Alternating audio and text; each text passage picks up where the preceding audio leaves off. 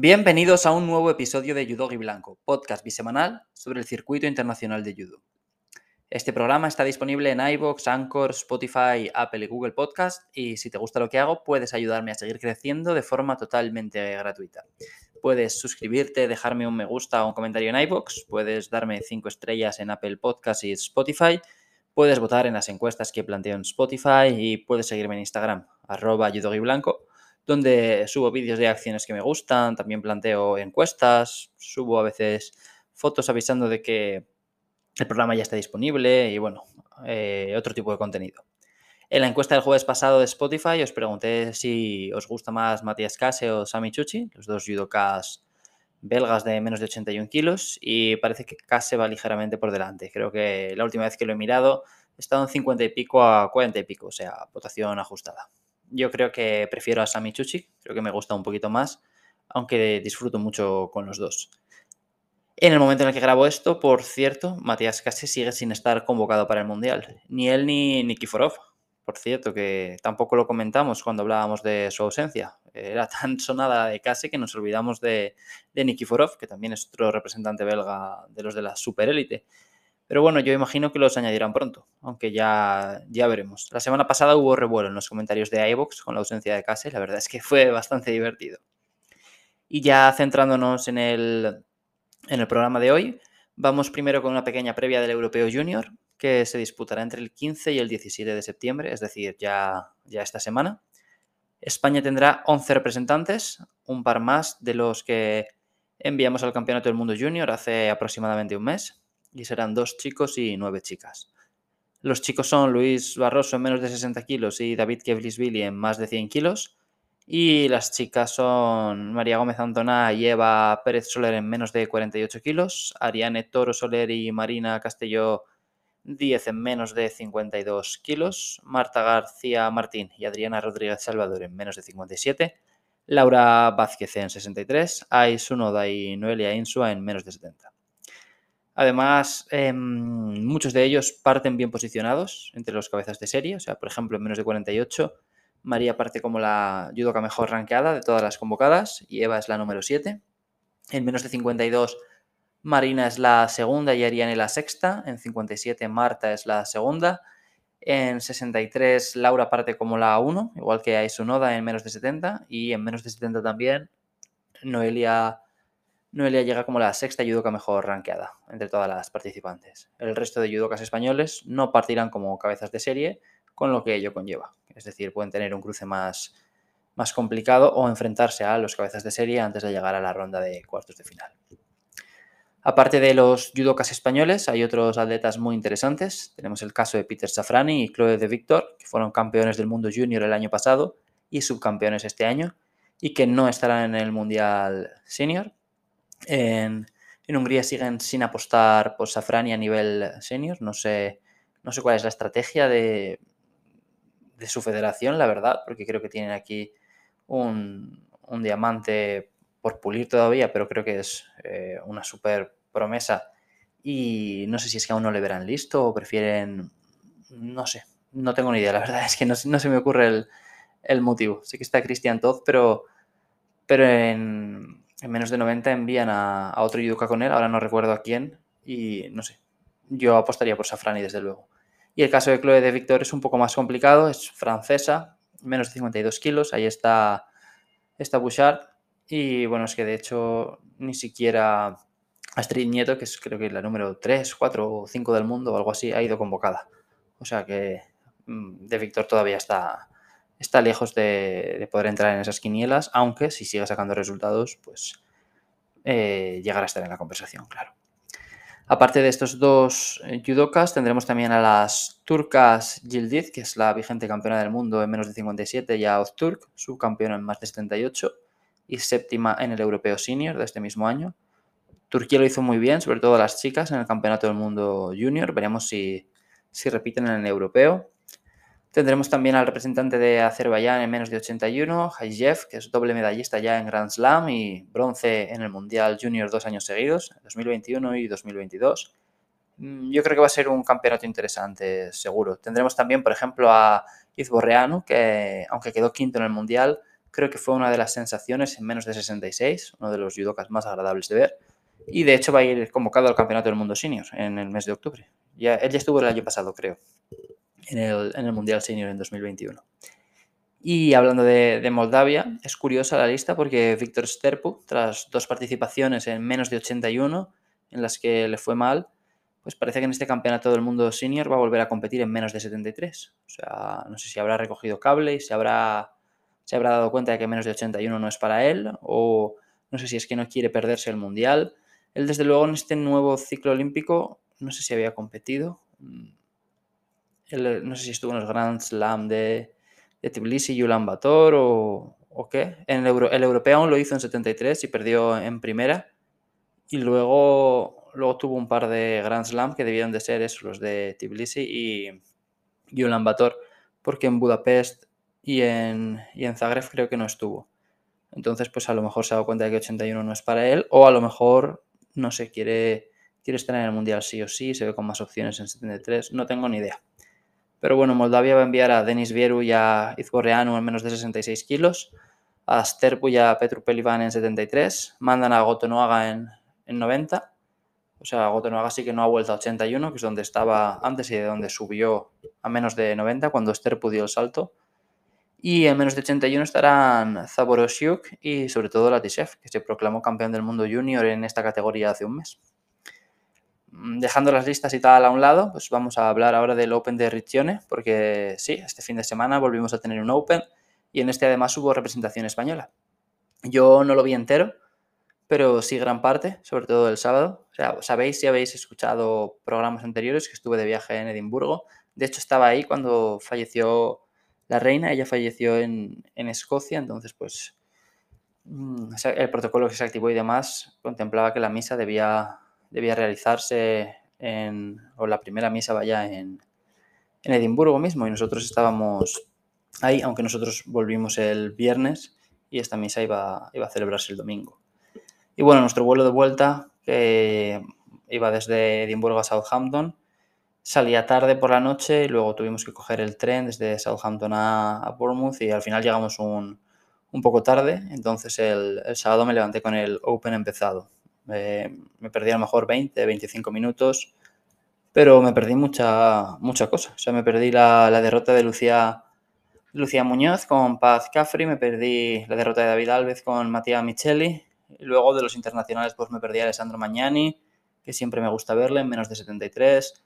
Había perdido también Carmine Di Loreto, había perdido a Angelo Pantano, que competía en menos de 66 en vez de en menos de 60. Y conecté justo con el combate de Javier Peña, cuando ya estaba en el Golden Score, 2-2 arriba y bueno, acabó perdiendo. Respecto a nuestros representantes, pues en menos de 48 kilos vimos a Mireia Rodríguez. Ganó su primera pelea y creo que metió una contra muy chula de Seyonage, y bueno, en la siguiente pelea le tocó enfrentarse a la judoka mejor rankeada de la competición, que era la francesa Blandine Pont, y bueno, pues la francesa aprovechó una entrada de Kouchi para contrar a Mireia y sumar un wasari, y luego cerró el combate con un osoto con el que consiguió sumar un ippon. Hanazid perdió en octavos con Katarina Menz, encajó un ippon de Uchi muy rápido y se quedó fuera. La verdad es que había una lista bastante interesante en este menos de 48. Y luego tuvimos a Mireia Lapuerta, que estuvo muy bien, la verdad. O sea, su primera pelea sumó un wasari a los 7 segundos y a los 45 ya había cerrado el combate por ippon, los dos de Uchigari, creo. Pasó su siguiente pelea también con un wasari, esta vez gracias a un uchimata, y en semis con Blandine Pont, pues aprovechó una entrada de osoto de la francesa para meterle una piña súper brutal.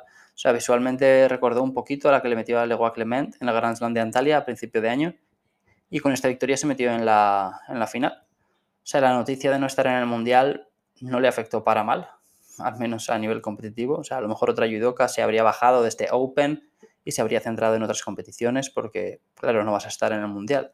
Entonces a lo mejor prefieres saltar de este Open y preparar, pues digamos, el Grand Slam de Abu Dhabi.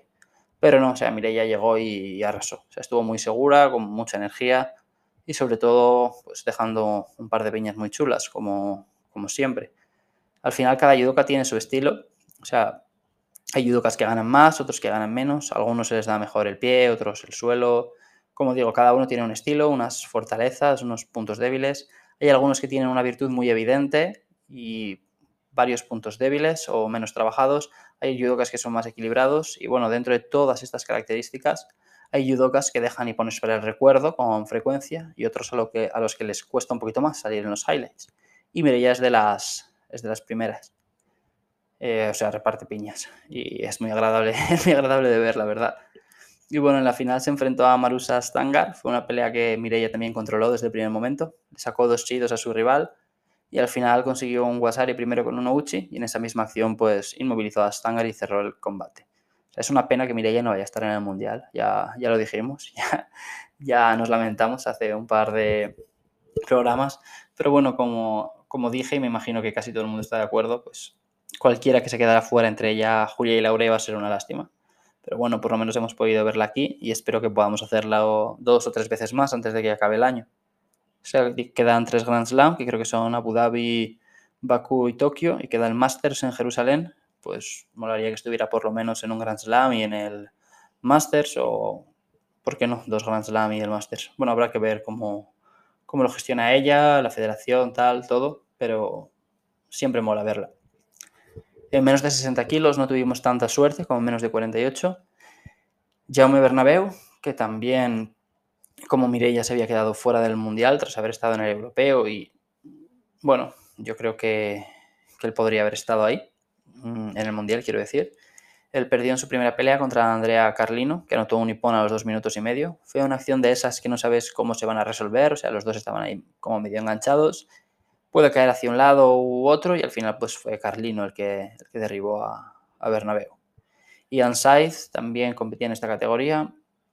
Empezó bien su pelea, o sea, anotó un wasari muy rápido antes del minuto y medio, pero le empataron antes del medio minuto, pero le empataron a falta de minuto y medio. Y justo al empezar el Golden Score, pues Aliyev de Azerbaiyán le dio la vuelta al marcador. Tuvimos muchos más representantes este día.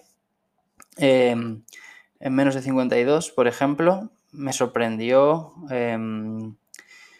Como he dicho, me perdí la derrota de Lucía, porque no, o sea, cuando llegué ya había pasado. Como digo, me conecté un poquito tarde al streaming y ella había perdido su combate. Y en parte íbamos a tener también a Patricia Martín, que al final no participó.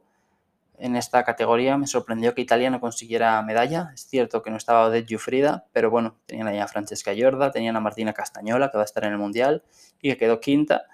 Pero bueno, al final era otra categoría en la que había varios nombres top. Se acabó llevando el oro Masha Ballhaus, la alemana, derrotó en la final a Kosher de Suiza, que si no recuerdo mal sumó su segunda plata consecutiva en Open, pues tras la lograda en Overwatch la semana pasada. En menos de 66 kilos tuvimos a Diego Fernández. Estuvo muy cerquita de anotar al medio minuto de empezar con un coaching muy, muy bonito. Logró adelantarse un poco más tarde con un ouchi esta vez. O sea, estaba controlando muy bien la pelea, pero a falta de 50 segundos, Luca Caggiano, el italiano que jugaba en casa, pues le metió un iponazo. O sea, no sé si fue de suricomigosi porque estaba de espaldas a la cámara y entonces no se veía el agarre, pero fue una piña fuerte, monstruosa, la verdad. Y nada, ahí nos quedamos. En menos de 57 teníamos a Izaskun Ballestero. Empezó también muy guay ella contra Ripandelli, le metió un caderazo muy chulo con el que sumó un ippon. Y bueno, es una de esas acciones que salen en los highlights. En su segunda pelea anotó un wasari y en esa misma acción consiguió retener a Kowalczyk 10 segundos en el suelo para sumar otro wasari y cerrar la pelea. Kowalczyk llegaba como la tercera judoka mejor rankeada, así que fue una gran victoria para Izaskun. Y bueno, en cuartos perdió con Lemire, que anotó a 11 segundos del final, dejando a Izaskun casi sin tiempo para reaccionar. Y aún así casi lo consigue, ¿eh? Izaskun estuvo ahí cerquita de empatar la pelea, pero no hubo suerte. En la repesca volvió a sacar la cadera a pasear, anotó un wasari muy temprano, pero no pudo hacerlo valer. O sea, su rival de Turquía, ahora no recuerdo quién era, pero bueno, imprimió un ritmo brutal al combate. En principio parecía que había empatado, pero los árbitros retiraron el wasari tras revisar la acción y bueno, al final a 7 segundos de que el combate concluyera, pues Izaskun recibió un tercer sido. Algo riguroso, o sea, fue por pasividad, pero es lo que hay. O sea, a veces estas decisiones se dan, otras veces no se dan. Suelo usar el mismo ejemplo siempre, el Grand Slam de Tel Aviv de este año en una final por el bronce, Giovanni Esposito contra Tohal Butbul. O sea, Butbul ganó esa pelea, pero yo creo que si en vez de haber sido el Grand Slam de Tel Aviv hubiera sido en el Grand Prix de Portugal, que se había celebrado un mes y pico antes, Butbul habría visto igual 5 siglos. Pero claro, era en Tel Aviv, él es de Israel, tal, son cosas que condicionan. En este caso la turca no jugaba en casa, pero a lo mejor si Izaskun sí que hubiera sido local no habría visto ese tercer sido. Que no digo que lo ganaría de los árbitros ni mucho menos, pero a veces el ambiente condiciona, ves las cosas distintas, no sé. De todos modos, pues creo que es el segundo Open en este peso para ella. Sacó un bronce en Madrid y se le ve bastante bien en la categoría. O sea, tengo ganas de verla otra vez porque no ha acusado para nada el cambio. Creo que la Federación Española de Judo y Deportes Asociados la entrevistó. O sea, entrevistaron a cada medallista del Open de Madrid y esa, si no recuerdo mal, era su primera competición en menos de 57 kilos. Y ella dijo que se había sentido bien, o sea, que no había acusado la diferencia de peso entre las rivales de 52 a las que se solía enfrentar y las de 57, que no las había visto como que mucho más fuertes. Y aunque es cierto que en el Grand Prix de Zagreb de julio, pues perdió en su primera pelea, curiosamente contra la única judoka que fue capaz de vencerla en el Open de Madrid, que fue la suiza Olivia Gertz, pues en este Open hemos vuelto a ver que puede encontrar su sitio en 57, e ir afrontando y logrando retos cada vez mayores. En este menos de 57, como curiosidad, vimos a Smith Davis, tras 2 años parada, la semana pasada estuvo en el Open de Overwatch, pero compitiendo en menos de 63. Y aquí ya volvió a su hábitat, que es ese menos de 57 kilos, donde fue subcampeona y bronce del mundo hace unos años. Y bueno, aquí acabó en primer lugar, es decir, se llevó el oro. Más categorías, en menos de 73. Aquí teníamos bastante representación. Voy a ir, bueno, pues como siempre, nombre por nombre. Como he dicho antes, me conecté al streaming con el combate de Javier Peña, que venía de ganar un oro hacía un par de semanas en la Copa Europea de Coimbra. Y bueno, perdió. Tuvimos a Daniel Segado, que estuvo bien en su primera pelea en Neguazas. Consiguió voltear a Honcharco y retenerlo durante 20 segundos en el suelo. Y Pon, clasificación a octavos de final. Y aquí se enfrentó al francés Theo Riquin y perdió. O sea, el francés sumó un ippon con un Kamisho Gatame, si no recuerdo mal, con el que retuvo 20 segundos a Daniel en el suelo. Tuvimos también a José Antonio Aranda, que también sacó medalla en la Copa Europea Senior de Coimbra hace un par de semanas, esta vez de bronce. Empezó contra Charlie Wabel, se le metió un iponazo de Uchigari al minuto de empezar. Ya le vimos un par de Uchis muy guays hace un par de semanas en Coimbra y aquí volvió a hacerlo. Y bueno, como Daniel avanzó a la ronda de octavos y ahí perdió con el italiano Gabriele Sully. O sea, el italiano consiguió estrangularle y José acabó rindiéndose. O sea, como curiosidad, Sully peleó con Riquín por uno de los bronces, los dos judokas que eliminaron a José y Daniel, y acabó ganando Sully, el italiano. Y luego teníamos también a Salva Cases, que era casi el judoka al que más me apetecía ver en general de este Open, porque él había estado este año muy bien, un bronce en el Grand Prix de Portugal, perdón, una plata en el Grand Prix de Portugal, un bronce en el Grand Slam de Antalya, creo, si no recuerdo mal. Creo que quedó quinto en el europeo, ¿verdad? Sí, porque le ganó la repesca a Pelivan. Y perdió en la final por el bronce, en la que ya salió a competir lesionado y tenía ganas de ver cómo estaba tras la lesión. Y bueno, empezó el combate contra el portugués Crisostomo, al que estábamos más acostumbrados a ver en menos de 66 kilos, pero que ya lleva un tiempo compitiendo en 73. Al minuto de empezar, o sea, ya le cazó en el suelo, aunque el portugués logró escapar. El árbitro paró el combate, revisó algo que a mí se me escapó y le dio la victoria directa a Salva. O sea, no eché hacia atrás para volver a ver la acción. Si alguien sabe lo que fue, que me lo ponga en los comentarios de iVoox o me escriba por Insta y así nos enteramos todos. En octavos de final volvió a hacer magia en suelo contra Aysat. Si todo va bien, hoy subiré un vídeo a Instagram. A lo mejor ya lo has visto cuando cuando escuchas el programa, si también me sigues en Instagram. Bueno, le consiguió darle la vuelta en suelo y sumó un hipón tras retenerlo ahí 20 segundos.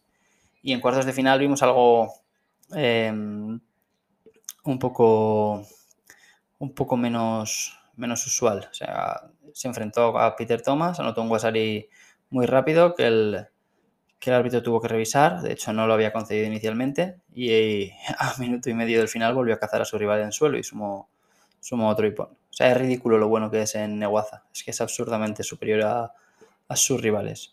Y lo que digo que no solemos ver tanto es a Salva puntuar con técnicas de Techiwaza. A él le gusta mucho, yo creo que se siente mucho más cómodo haciendo judo suelo, pero de vez en cuando también nos deja alguna joyita en pie. Y la tuvimos también en semis contra Yadov. Solemos ver a este judoka, el ucraniano, en menos de 66. De hecho, este año ha sido un poco pesadilla para los españoles porque eliminó a Gaitero en la repesca del Grand Slam de Tel Aviv y volvió a ganar a Gaitero en la final del europeo. Pero bueno, Rafael pegó una piña tremenda. Le metió un caderazo súper guay, no sé si Gossi o qué. Pero vaya, muy, muy, muy bonita también. Probablemente la voy a poner junto al hipón en suelo, los dos en el mismo vídeo, por si lo digo. Lo dicho, si queréis pasaros por Instagram y echarle un vistazo. Y nada, en la final compitió contra el francés Luca Otmane. O sea, Salva casi logró voltearlo en suelo un par de veces, pero el francés se escabulló bien y al final consiguió la victoria. Derribó a Salva con un hipón muy vistoso. O sea, imagino que Salva no se quedó contento con el resultado porque llegaba como el judoka mejor rankeado, pero bueno, al final él cumplió. O sea, llegó hasta la final, sacó medalla y sobre todo se le vio muy, muy bien físicamente, que era lo más importante a 4 semanas del Mundial. En menos de 63 kilos tuvimos a María Oliver, ganó su primera pelea contra la francesa Nguyen y en su segundo combate contra Flavia Favorini, pues la cosa se complicó y recibió 3 sidos en poco más de un minuto, por lo que perdió la pelea y quedó fuera de la competición. Y en esta categoría también teníamos a Cristina Cabaña, que es otra de nuestras judokas que estará en el Mundial de Uzbekistán. Empezó bien su primera pelea, anotó un wasari al minuto de empezar, aunque lo revisaron desde la mesa y lo anularon. Siguió el combate y anotó otro wasari, ese sí que contó, a minuto y medio del final, y esto le sirvió para meterse en cuartos de final. Perdió ahí contra la alemana Hermann al recibir 3 sidos y bueno, luego ganó en la repesca Paisoni en el Golden Score. De nuevo sumó un wasari con un uchi y remató la faena en suelo, ganando por hipón. Y en la última pelea del día contra Miriam Boy de Italia, pues Cristina se adelantó con un wasari que el árbitro no había concedido, lo dieron desde la mesa y en la acción posterior pues cerró el combate con un koshiguruma. O sea, el tiro de cámara no me dejó verlo bien, pero bueno, fue una de esas técnicas de cadera que suele emplear Cristina y que también le funcionan. Fue otra medalla para Cristina, o sea, buenas sensaciones de cara al Mundial, buen año en general este 2022 para ella y a ver si consigue mejorarlo todavía más en el Campeonato del Mundo, primero y luego pues en los Grand Slam o Masters que quedan y en los que ella decida participar. Este sería un poquito el resumen del primer día de competición. El segundo día también llegué tarde, o sea, me perdí la derrota de Paul Menchaca contra Salvatore Diarco en menos de 81 y me perdí la primera victoria de Sara Rodríguez contra Brobelska y la de Lucía Pérez con Rachel Titler.